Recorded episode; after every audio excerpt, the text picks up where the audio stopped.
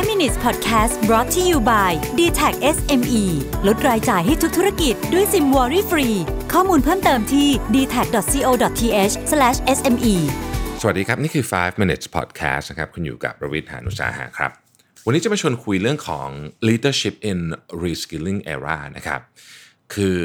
ตอนนี้เนี่ยต้องบอกว่าบทบาทของผู้นำองค์กร ก็เปลี่ยนแปลงไปเยอะนะครับในช่วงที่เรามีเทคโนโลยี disruption มีอะไรพวกนี้เนี่ยและเพื่อเตรียมการกับการมาถึงของความเปลี่ยนแปลงที่น่าจะเยอะมากกว่า แล้วก็รุนแรงมากกว่า 10 ปีที่ผ่านมา เราจึงต้องเปลี่ยนวิธีคิด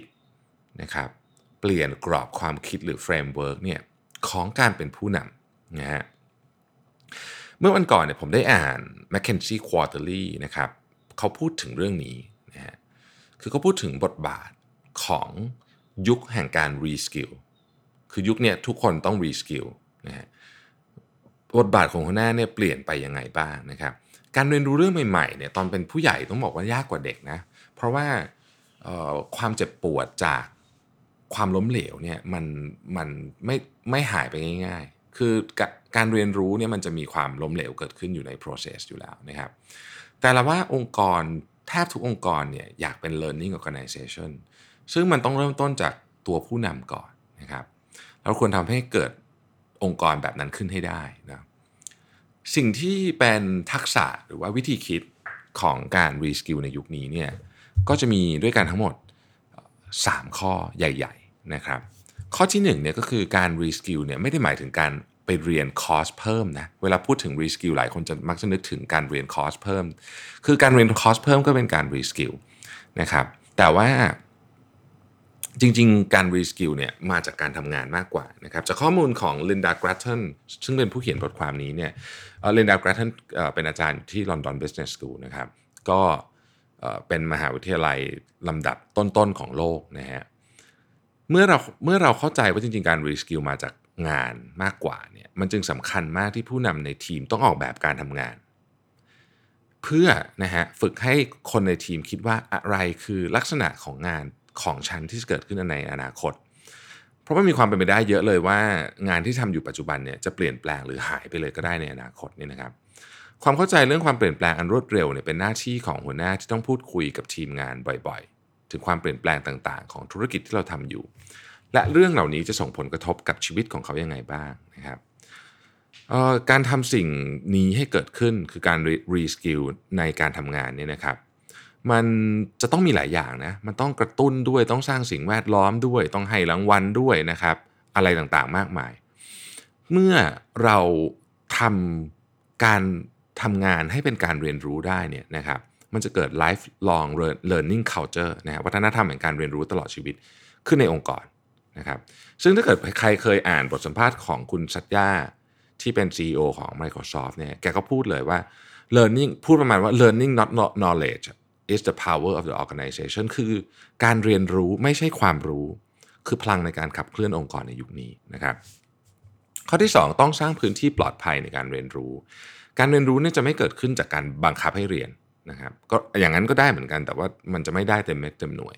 แต่ว่าควรจะเกิดขึ้นจากการจากการสร้างสิ่งแวดล้อมที่ทำให้คนอยากเรียน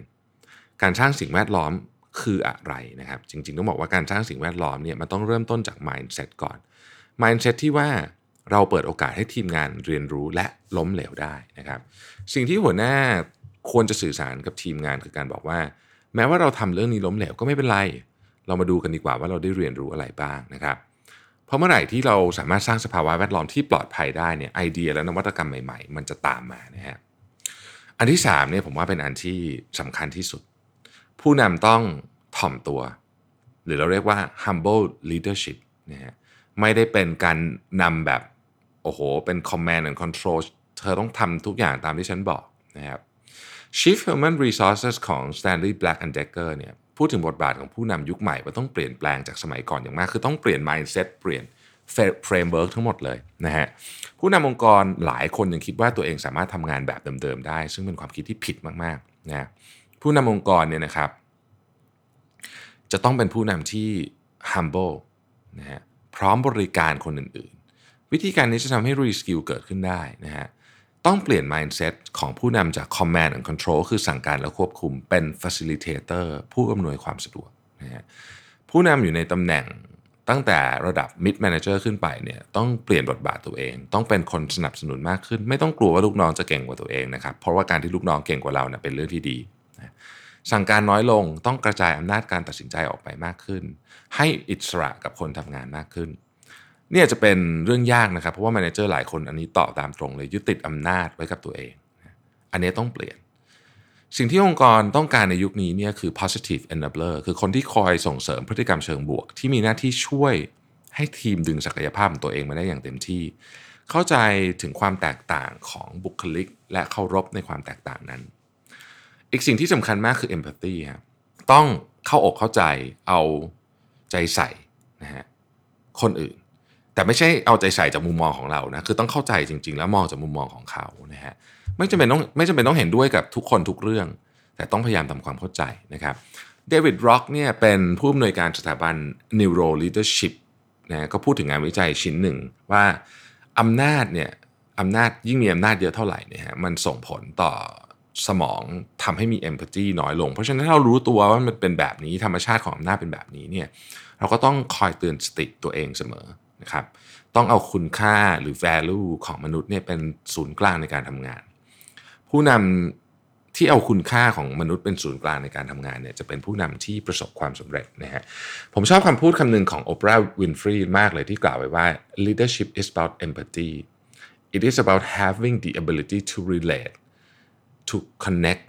with the power for purpose of inspiring and empowering their lives นะครับ